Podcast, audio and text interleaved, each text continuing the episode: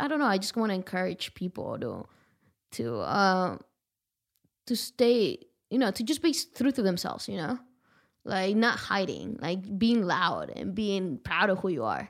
Hi, everyone, and welcome to Making Ways, the podcast all about the unexpected paths to a creative career. I'm your host, Rob Goodman. I'm an artist and a marketer, and on today's show, we have Susa Cortez. Susa is an incredible artist. She works with dirt. She works in sculpture. She has installations and performance pieces, and Susa is part of the Root Division family. She was a teacher there and an artist, and she now works on the staff there, preparing shows and exhibits. And we are celebrating all month Root Division's 15-year anniversary. Root Division is a nonprofit here in San Francisco. They support visual artists across the Bay Area, providing them with studio space and opportunities to both learn and teach and make their work. So we're so excited to be partnering with Root Division. And Susa's got an amazing story. She migrated here from Mexico. She lived in Delaware. She went to school there. She worked so hard to go to both college and graduate school, and then she moved out to San Francisco. You're going to hear about her story, about her time growing up in Mexico, about what it was like for her to be a young person here in America, and the pushes she got along the way that really helped her push her own artwork and career forward. You're going to hear great advice, and it's a really inspiring conversation with Susa Cortez. So let's get started. Susa, welcome to the show. Well, thank you. Thank you for inviting me. Yeah, it's great to have you here. So let's start off, and I'd like to learn a little bit more about your work. I know you work with dirt, you work with sculpture and installations. Tell me a little bit about what you're up to. Yeah, so my work, I think for the last couple of years, has it's around my hometown. And that nostalgia, I think as immigrants, we have this nostalgia of home. And your hometown being in Mexico. Yeah, my hometown is called La Loma. It's in Moroleon, Guanajuato, which is central Mexico. It's a rural town, so there's maybe maximum of 200 people. And a lot of my work is influenced by, everything about it, like its culture. My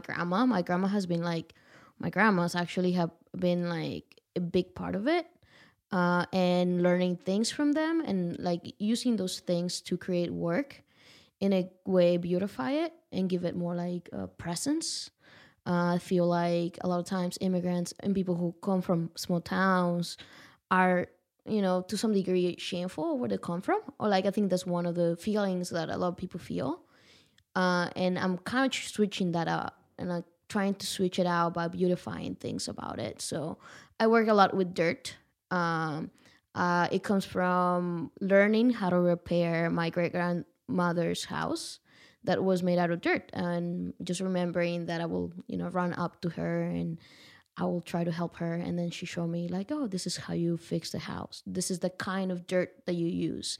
And I remember her basically cleaning her house, especially her floor that is made out of dirt, and starting from the center, just with her hands with water, and just moving in a circular motion and leaving like slowly the room, and it was like completely clean and beautiful. And then her entire house was built out of dirt and or covered with dirt. And so like I just thought it was kind of beautiful. Like, as a family, we used to go collect dirt and like sift it to make it super fine so that it would like fix the house. Wow. So I bring that element a lot in my work. Like a lot of my installations have dirt, and also my performances have dirt. To me, it's like this duality too, like some people don't appreciate it or don't appreciate the beauty of it because, it's not concrete or it's not like a fancy looking condo, Right. So there's this idea that diminishing, how it looks, but to me it's just beautiful, and I kind of try to show that in my installations mainly, like the beauty of that. And back in Mexico, were you building and making and being very creative as a kid, or were you more kind of being handy and helping out, like you were helping at your grandma's home? I think when I was a kid, I was really creative. I lived in my hometown until I was 12 years old. So I remember that I did a little bit of a lot. On one hand, I had to help my mom with the household duties, like going to the mill, taking the corn there, helping her cooking, feeding the animals. You had animals? Oh, yeah. Growing up? We had not many. We had like chickens and, rabbits and a cow and things like that. Okay. And so that was kind of one of my duties, right? Like feeding the animals before going to school. But then on my free time, I would draw a lot. I would also go explore basically we call them cerros. It's basically just the woods, because I live around just a lot of land. So I would just go out there and explore a lot. Yeah. And make up things. Made a lot of stories up. I'll tell my friends about them and convince them of God's coming back. The woods are a great place to kind of go and explore as a kid. Yeah. I remember doing that so much, finding little creeks and creating stories. Yeah, and I think, a lot of that inspiration about home comes from moving to Delaware, to the East Coast with my parents. And at some point, I kind of wanted to blend in. I was like, oh, I don't like Mexican music, and I don't like this, and I don't like that. I actually like punk rock, which I still do. Yeah. But I feel like I was trying to fit in so much and forget, or not forget, but kind of being like,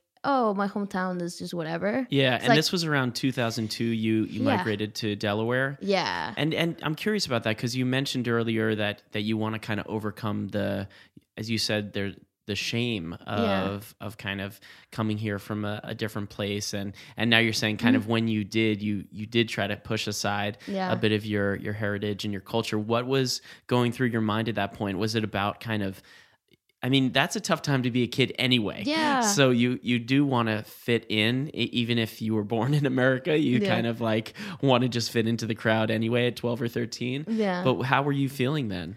Well, it was pretty, I don't know. I was really excited to come to the United States just because my hometown, it's the highest level of education is 8th grade till this day. And so I remember since I was in fourth grade, I told my parents I was going to go to college, and they were like, yeah, sure, It was kind of unreal. It was like, no, there's no way it's going to happen, so... But you wanted to. I wanted to. Yeah. But it was kind of, a small town. There's... my parents didn't have the means to, so it was kind of it's not going to happen. So when we moved to Delaware, which was thanks to my dad, he got us some visas first, and then, applied for... our resident cards and all that stuff. So once we moved to Delaware, for me, it was like, oh, great, I'm going to go to college, right? It was more real. But at the same time, because I come from such a small town, even within the Mexican community or the Latino community, a lot of times people put you down. It's because you're like, oh, you're from the mountains and you don't know anything kind of thing. So even within your kind of world of culture here, depending on where you are and where you came from, you face discrimination within. Yeah, so that was a big thing. So whenever people will ask me where you're from, I will say the name of the biggest town, which is Moroleon, right? The big town. I would never say La Loma, because people immediately will, I don't know, there's this sense of shame, coming from small town. So I remember that was it. And then once I came here and I learned English, it was more like, oh, no, I don't like those things from that place, right?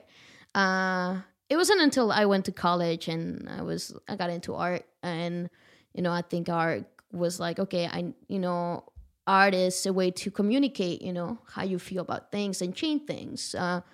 It's a way to share your thoughts, ideas with people, and trying to change people perspectives on the world. And so, I mean, you must have been into art in high school, or did you actually more discover it? I know you went to the University of Delaware. Mm-hmm. When did you start going all in on art? It was a high school.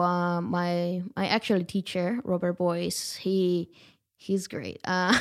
He kind of switched me around from science. I was really into science back then. And I was also into art. Hand in hand, they kind of go together.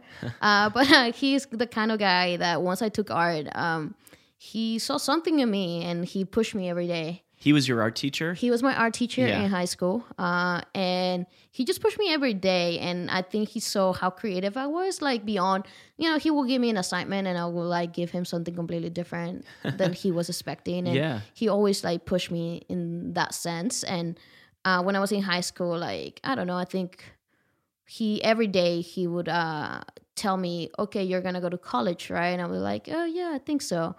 And from that point on, he will like give me a different profession every single day. Really? Yeah. What do you mean? He will call, you know, come into the room and he was like, oh, so what do you want to be?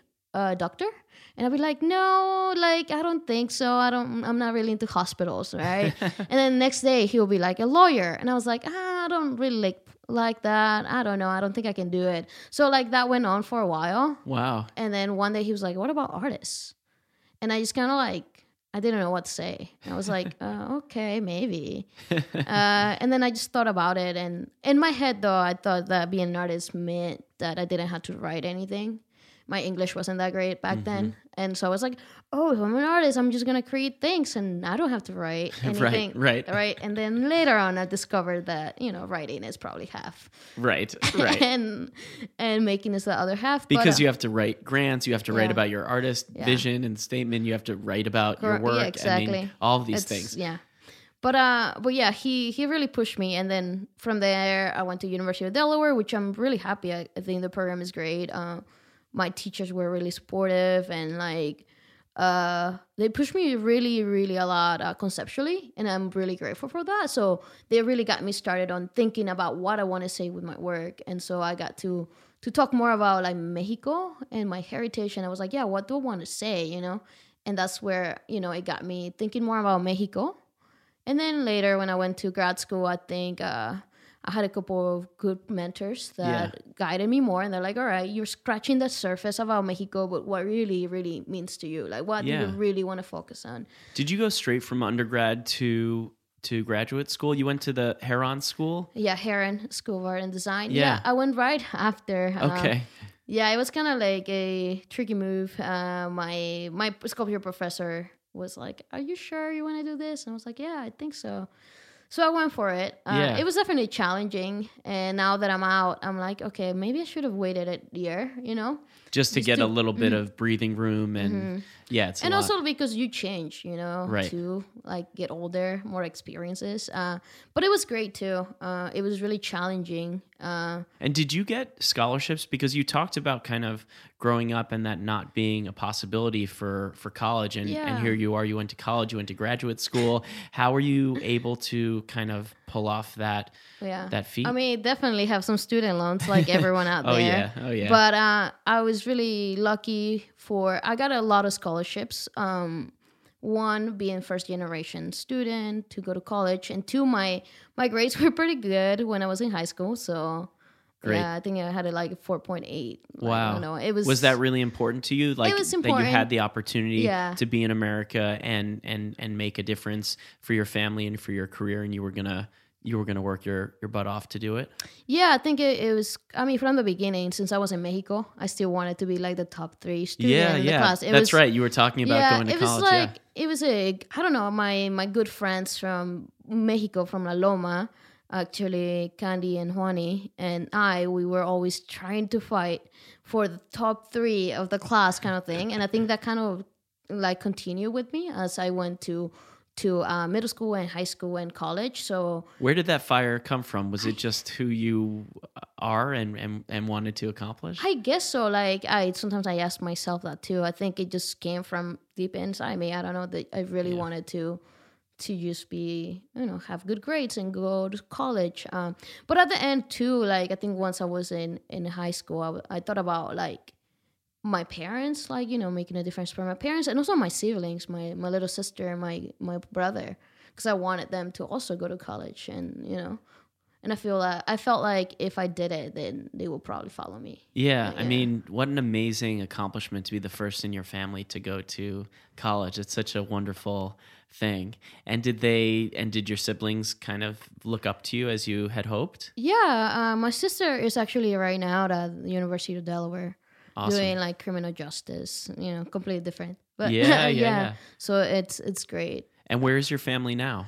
Delaware. Okay. Delaware. Okay, cool. I kind of flee the nest, but they're back in Delaware. And is the Herron School in Delaware? No, Herron School of Art and Design is part of the Indiana University, right. Purdue University. Right. So it's in Indianapolis, Indiana. Okay.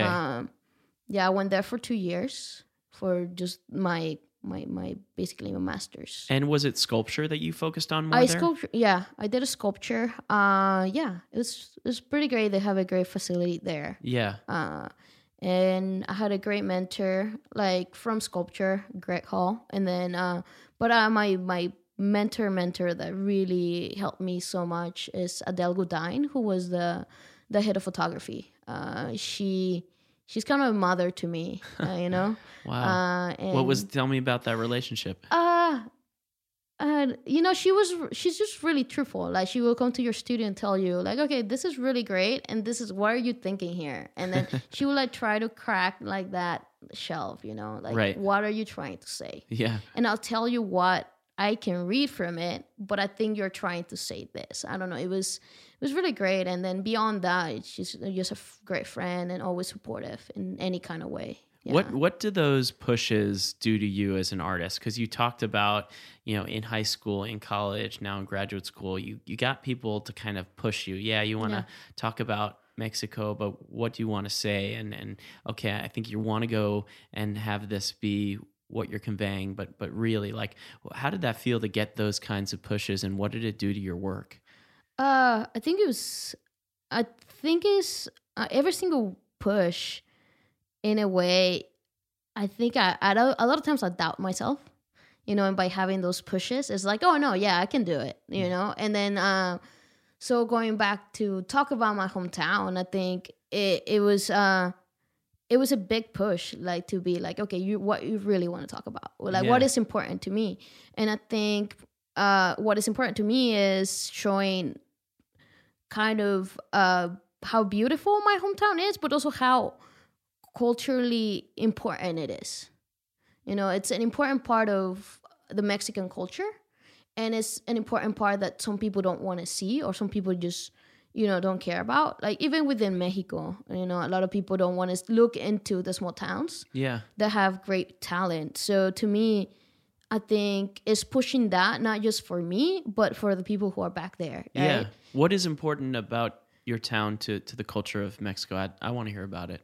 It's important in many ways. I think a small community has, like, that a strong bond, a community, that they help each other, that they have a lot of knowledge that, you know, people are forgetting little by little, like things as medicinal plants, right? Things that people are like, oh, that's, you know, they try to put it down, right? Because it's not scientifically proven, or things like that, that I think shouldn't be lost just because of how, you know, science thinks, or how Western cultures think. Mm-hmm. I think we need to really be proud of those little things that are still important. I mean, the fact that, you know, when I go to my hometown, I don't have cell phone signal. I think that's really awesome. Yeah. You know, because, like, instead of people being lost in their phones, you check an email, you really care about, like, spending time with your family, or, like, looking at the mountains, or spending time in the river, like, things like that. Yeah. That are really important, you know, and this is a rich part of Mexican culture. I mean, there's many towns like my hometown. There's, like, thousands of them. And a lot of, you know, like, politicians forget about them. They don't have a lot of resources, you know. And my thing is, like, through my work and part of the program that I also started with my collaborator, Brandy Michelini, is to kind of empower those towns, right? Yeah. Tell me about that program. I know you started an artist residency program, and it's been going on for the past 4 or 5 years? It's been three years in Mexico. In Mexico. Tell me about that, yeah. So basically, because of that idea that, you know, little towns are forgotten, they don't have the resources. And it's, like, called Aguas Migrantes. Yes. Yeah, so I started a collective with of artists with my friend Brenny Michelini-Castillo. So we were Latino teaching artists at Root Division at the same time, and we taught classes, you know, together. So we spent a lot of time together. And one afternoon, I just, you know, we were hanging out after class, and I told her that I really I had this dream of creating a program to take artists to my hometown to learn about the culture, but to also give back to the community. So Aguas Migrantes was created, and we had no funding, nothing. We kind of just went for it. And I think she was another one of the pushes, because I told her my idea, and she was like, let's do it. And I'm like, no, I mean, how are we going to do that? I was like, we don't have funding. We don't have anything. How are we going to do it? And she's like, she's amazing. She's like, yes, we're going to do it. And like, it's going to happen. How did you do it? How did you make it happen? And then how does the program actually work? Yeah. So, how it happened, it was basically, we just came together and we're like, we're going to do it. We came out with a plan. What do we need? Like the needs. And we went for it. So the first year it was just putting up a website together. Like we designed the website, we put it up, we created an open call for artists. We're like, at this time, we don't really have funding, so the artists do have to pay for their flights and also for their housing. So we kind of just went for it. We, two people, I don't know how we did it, but we basically looked over the logistics, did an open call, review applications, selected our artists. Wow. And so how it happens is that during 2 weeks of the summer, usually July, we actually release a call in January and ask artists to apply. Yeah. Then from there, we review applications and we select, 3 artists from the U.S. to join us over the summer. We do a fundraising event. We sell tamales. We sell, we do a lot of things. We sell T-shirts, tote bags to kind of have some money to run it. Yeah. And then we go to Mexico. So the program for the last couple of years has been focused in Guanajuato, because Brenny is also from Guanajuato. She's from the city, and I'm from Guanajuato, the rural town, right? Yeah. So the idea is to connect those two Guanajuatos, those two Mexicos, and give artists a glimpse into the lives of people in Mexico, in the city, but also in the hometown. So for the 2 weeks, we have like a really intense community service and activity schedule. Yeah. We do things from walking seminars, performance in the plazas, like public settings, writing workshops, and then we do workshops with the community. So the artists get to learn about medicinal plants, or they go to a temazcal, which is like a traditional hot lodge with ritual and everything. They learn how to make tortillas from scratch, like from grinding the corn to like the final finish. We also do a mural in the town, in this rural town.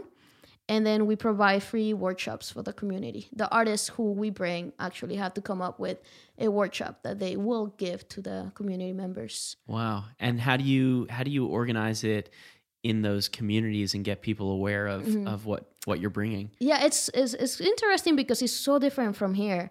At first, the first year, we try to email a bunch of people, and that doesn't work. So right now, it's easier because people know who we are. They're already expecting us. Like in my hometown, it's really easy because everyone knows who I am. And I can just go door by door and tell them about it. And we post signs everywhere in all the convenience stores and like throughout the town. And that's what we do. We create signs and tell them, this day in this house, we're going to have art workshops. Yeah. And with the community, with the workshops, I just go personally and ask the person, like the corn grinding like workshop. I go to her house and I'm like, hey, like how's it going? Like, and just basically ask her if she could do that for us.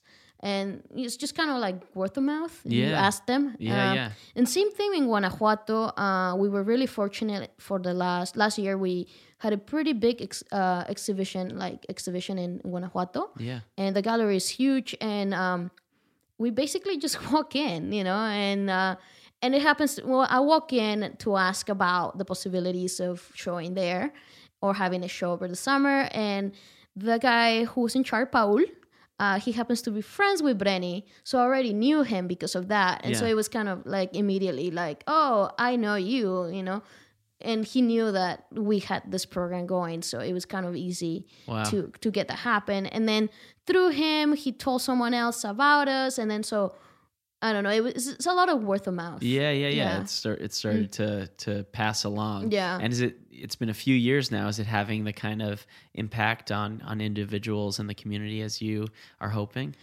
I believe so. I mean, our workshops are really highly attended, like especially La Loma. We got probably 70 people showed up, right? And every year, like I usually go like a couple of days before to get the house ready because we borrow houses from my family where we will stay. So we actually go and make sure the houses are ready for the artists who come. And when they see me, they ask me, hey, when are the art workshops happening? Right, you know, right. Like that's like immediately thing. Or people are excited about it. Yeah, and then the murals too. The murals are adding so much color to the town right now. I think we already have 3 murals. And so every time I go too, and like they see me, they're like, hey, my house has an empty wall. Like, you know, I'm ready for the mural. Right, so like, right. Yeah, a lot of times we have to be like, oh, sorry, this year we already have like a wall. That's you great. Know? Yeah, you're getting in demand. You're getting requests. That's fantastic. And what about your voyage to San Francisco? I mean, at some point, when did you make the decision to actually come out here? I want to hear about that. Yeah, so that was kind of random because I was telling you earlier about my mentor, Adele Goodine. I was applying for things right after grad school, right? Like, you know, like every grad student, just like apply things, like send 30 applications to whatever. It doesn't matter what it is. Just got to make it happen. So I sent a bunch of applications and then I had Adele's class and she basically told me, hey, I got an email about this fellowship and I think you will be the perfect fit. And she was like, so I want you to apply for it. And if you don't, when I see you next time, you will know me. And I was like, okay, great. I'm applying to this. Basically threatening that you have to do great. This. She does that all the time. I love her for that. So I went to the website and it was Root Division's website. Nice. And it was the Latino Teaching Artist Fellowship. And I saw that it was, okay, teaching at an emerging school, a curriculum in Spanish, and it was like a free studio and exchange, and I just thought it was perfect. Yeah, because one, like giving back to my community, like working with kids who are going through the same thing I went. So it's like I already can relate to those kids. Yeah. And two, like teaching them art. Like, great. Like, I know that many places like my hometown, they probably come from places like my hometown where they probably never took art. Like they don't even know what painting is. Yeah. Or maybe they know coloring books, but they don't know any other materials. Right. So that was really exciting. So I immediately apply. I sent all my stuff and, you know, I went through the interview process and got the fellowship and I was like, all right, it's either this or go back to Delaware, which I was, not too excited about because I wanted something new. Yeah. So I basically moved here with the suitcase. It was great. Wow. Was it hard to move so far away from where you were? It wasn't hard. Ready? I was ready. Yeah. I was really excited. It was funny because at the same time, a friend of mine quit his job at Indiana. He was a professor there, and he was moving to LA at the same time. So we kind of were like, oh, when are you moving? And it happened to be around the same time. Yeah. So we ended up like driving together, so that was kind of great. Nice. The only thing is, like, I didn't know anything about San Francisco or anything. You know, it was kind of like never been here, right? And it was kind of, I just kind of moved, you know, from there. How has the city been for you as an artist and as an immigrant as well? Like, how has it been to live here and create and build community? It's been actually really great. I remember coming in and not knowing what was going to happen. You know, I mean, the stressful thing about housing was luckily when I came in, it was still not as bad as now. Yeah. I think it was still like possible. Yeah. So I came in and, you know, with Root Division, I definitely met a bunch of artists through them. Since I didn't really had a job when I moved here, I spent a lot of time volunteering for Root Division.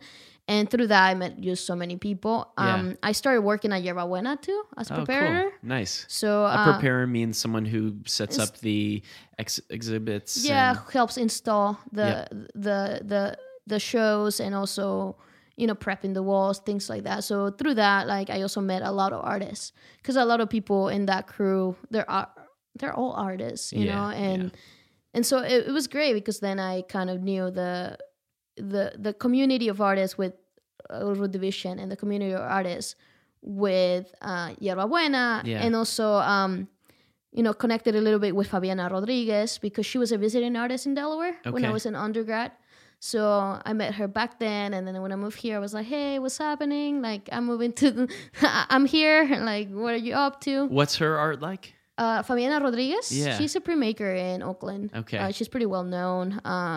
She does the immigration, it's beautiful, butterflies and things like that. But she's great. She's, I know, so connected with her a little bit, and so it's been good. I think lack of time now is kind of one of those things. Like now, because I work a lot, like I don't get to see as much as I did when I first moved here. Yeah, and so did you stay at Root Division the whole time, or you left and came back? Because now you're at Root Division, and tell me about your role there. Yeah, so I started with Root Division with my fellowship, and unfortunately, like after my first year, that's when we lost a spot on 17th Street. Right. So when that happened, you know, it was kind of crazy timing. Yeah.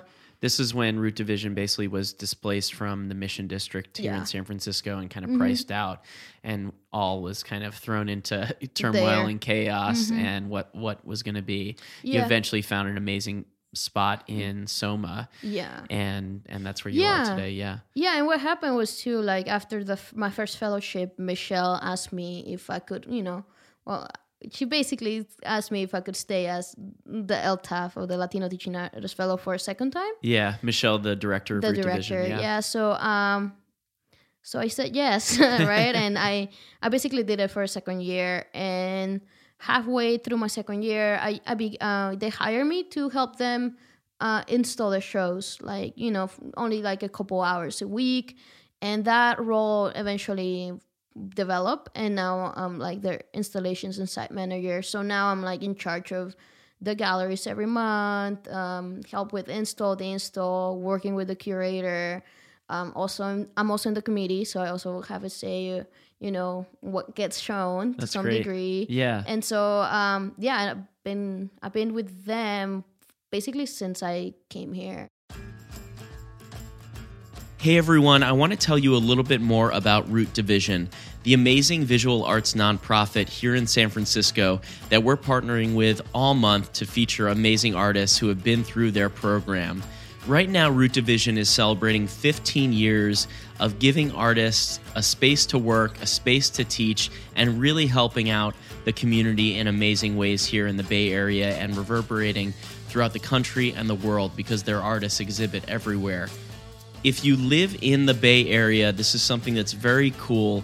Making Waves is actually on display at the Root Division Gallery in Soma in San Francisco, and you can go there and you can see my illustrations of the guests from the show who are Root Division alumni. You can listen to excerpts from the episodes, and you can see amazing artwork on display from artists who have gone through the Root Division program over the last 15 years. So help celebrate Root Division and their 15-year anniversary. Head on down to Root Division to check out the exhibit. And if you do not live in the Bay Area, check out rootdivision.org and consider giving to the organization. They really do an amazing job of contributing, supporting, and building the community here in the Bay Area and supporting artists and creative people. Okay, let's get back to the conversation. Let's talk about Root Division. It's the 15th anniversary of their existence, and we're celebrating that with our conversation today and all month. And I'd like to hear a little bit about how Root Division has kind of impacted your work or provided you with a great space to make, and also how it, you know, connected you with the community and kind of made you feel at home in this world here. Yeah, I mean, to begin with, it was just having the opportunity to expand my art and myself beyond other places. I think once I came here, Root Division was kind of like, you know, the anchor to some degree. You know, like it really provided me with a lot of opportunities. Like, you know, in my teaching, I got a lot more experiences with different, you know, art things. Was it hard learning how to become a teacher? I mean, I had some experience before. Yeah.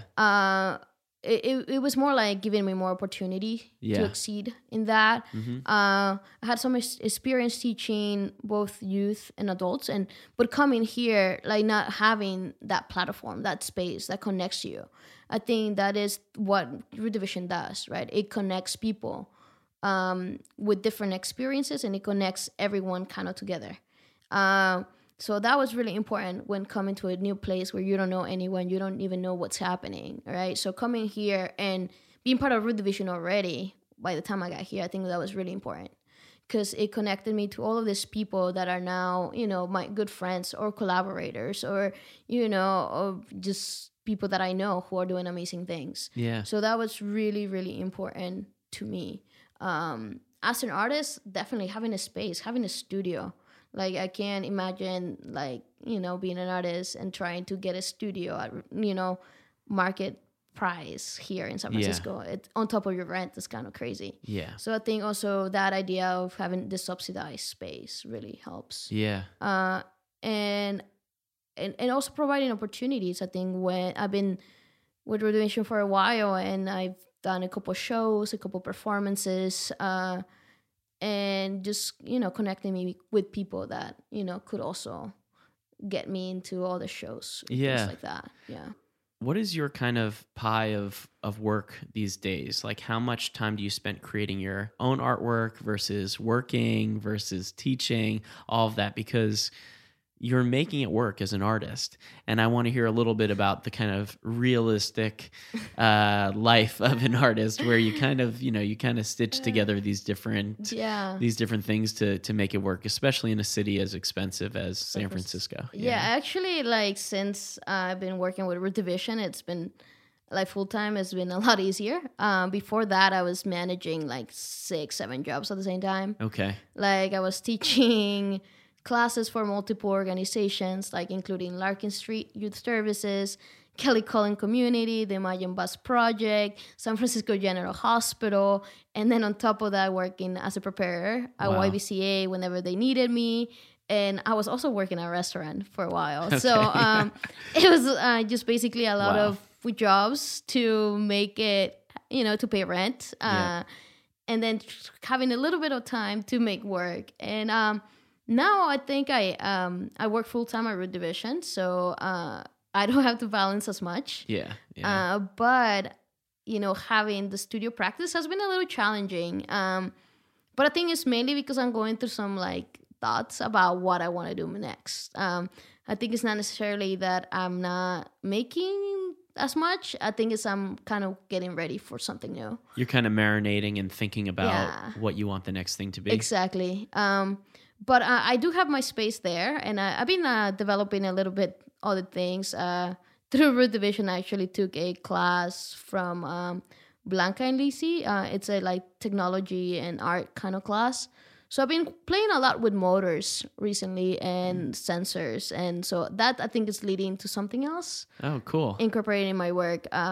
But not quite there yet. Yeah, yeah. No, not quite there. So I've been a lot of experimenting. So nowadays it's kind of like, you know, an 8-hour shift, and a lot of times the making probably happens before that. A lot of times I come earlier to Root Division to my studio, and then at 11 it's like, okay, now I'm in the clock. You know? Nice. So it's like that's kind of how it works now. Yeah, and I've heard you talk about your work in terms of the process of creation being part of your work, that your body and how you communicate through it being part of your work. I've watched some of your performances where you actually will cover yourself in dirt, and, you know, there's a whole experience there for people in the real world to interact with the art and your piece. And there's installations and all of this kind of beautiful work, but it's all very, you know, it feels like it's really trying and succeeding in sometimes jarring the viewer, sometimes being pretty blunt about looking more closely or stopping and paying attention. What are you trying to, and I'm sure you had lots of professors pushing you on this, so you probably know that what I'm going to ask next, but What is your hope in terms of the impact of your work and, you know, the takeaway when people see some of the experiences that you express and what you create? I think there's two different kind of things. I think the installations are more of like, okay, you're walking into the installation and you're like noticing little things, little symbolic things, you know. I use a lot, like some flowers, like calla lilies and, oh man, what are the name in it? Anyway, other flowers. Yeah. That they're really symbolic to me. And then once you approach the installation, you will see other things like pumpkin seeds and like peanut shells or peanuts. So, and then there's some writing that goes with that, or sometimes not. There's also the rebozo, which is the Mexican shawl. So like all those elements, like my idea as a viewer comes in and is aware of those things and sees the overall picture, right? That you're kind of leading them in. Yeah. And all of that feels more like almost like an altar piece in a way, but not quite, because I don't really like the word altar, but there's kind of a spiritual thing to it, right? Mm-hmm. It's more about you viewing it and feeling it. The performance, on the other hand, they're different. The performances usually are a lot of feelings and emotions. And I have to feel the performance. The performance takes me a long time. I have to be ready for it. Like I haven't done a performance in over a year because I have to really think about what exactly I want to do. Mm-hmm. And more than like having a picture of what I want the viewer to see, is more about how can I express my feelings through movement, and then based on that, you know, the people's reaction will vary. But a lot of them are like, you know, are emotions towards a specific topic or a specific thing that is bugging me, and like I just want to like get it out there. And a lot of my performances are, you know, a lot of people feel empathy, I think. It's a big one. They're like, oh, what's happening? They're really into it. They're questioning, you know, why I'm doing what I'm doing. Yeah. And so my performances have more, I guess, more of emotions. Yeah. As an American, it's been a really tough couple of years. And I can only imagine what it would feel like as a Mexican living here. And you are Mexican-American now. I consider myself Mexican. Yeah. It's kind of funny because I think that's one of those things that, you know, you go to Mexico and they don't really consider you a Mexican, especially because, you know, I mean, I've been here for a little bit over half of my life. So it's kind of a tough situation. I think a lot of immigrants are there. That yes, I might like I moved here when I was 12 years old. Yeah, and I feel Mexican. I feel really Mexican, but I also know that part of me has been Americanized. Yeah. I mean, my art, you know, my education is definitely, especially within the art culture, is mainly like American, you know, to some degree. But I was gonna ask, how do you feel living through this time in American and world culture and politics, and there's certainly a lot of, you know, horrible language and rhetoric that's coming now from the top. I'm just curious about how your experience has been and how that's potentially shifted your or shaped your work. Yeah, I mean it's been like tough. I think as a Mexican, it just, I don't know, it feels like we need to come together more than anything.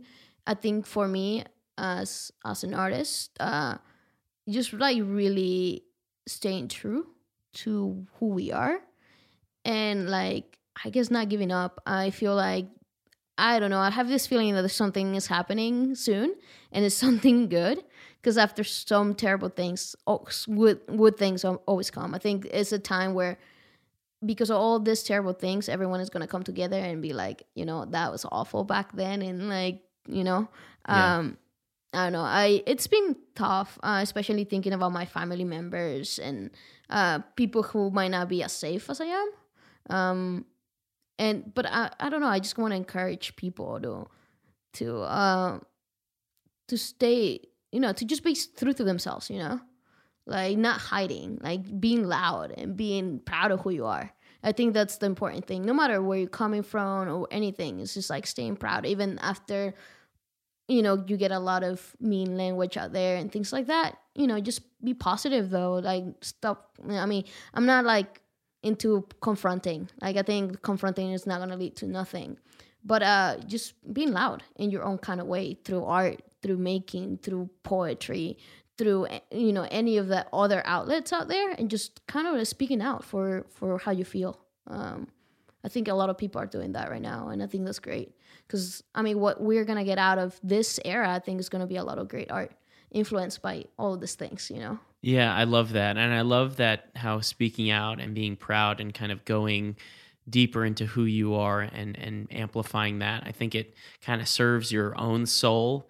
It's a signal to other people that it's okay and come on and follow this lead. Mm-hmm. And then it also kind of just builds community and awareness for everyone, that there's a lot of different voices out there. Yeah. There's a lot of people who deserve to be heard and feel good as part of the community, the city community, the global community. Yeah. And let's make sure that that's the message that's radiating out, so that more of that kind of comes back. Yeah, I think the thing that we don't want to do is put people in the shadows. I think that's, you know, I think the more people are out and being proud of where they're coming from, who they are and stuff like that, more people are going to follow them and be like, you know, I feel the same way, or I am just like you. And that is really important. Yeah. To basically win really over this era. You know? Exactly. Yeah. And let love and positivity triumph. Susa, thank you so much for joining the show. I really enjoyed the conversation. I'm wishing you so much success. Thanks so much for having me too. Okay, that was my conversation with Susa Cortez. Susa, thank you so much for joining the show. I hope everybody out there took as much away from the conversation as I did. I really enjoyed talking with her and found it so inspiring. So you're going to have to check out Susa's work and follow her on Instagram and all of the places. Go to makingwaves.co and you can find more information about Susa, her work, and links to her all across the web and her upcoming shows as well. Thanks so much to Root Division. We've been partnering with Root Division all month to celebrate their 15-year anniversary of supporting and guiding and mentoring and building community with artists here in San Francisco and in the Bay Area. Check out rootdivision.org, contribute if you can, and if you live in the city, definitely come out and support Root Division at an upcoming show or event. Making Waves is engineered by Jim Heffernan at TTO Productions. Our intro music is by The Sandworms, and we've got some music by Jim Heffernan in the mix too. You can subscribe to our newsletter at makingwaves.co. You should follow us on Instagram and Facebook and Twitter and everywhere else. We love hearing from you guys. And if you have time, please leave a review on iTunes. It makes a huge difference in getting the word out about the show. Thanks so much for listening, and we'll see you next week.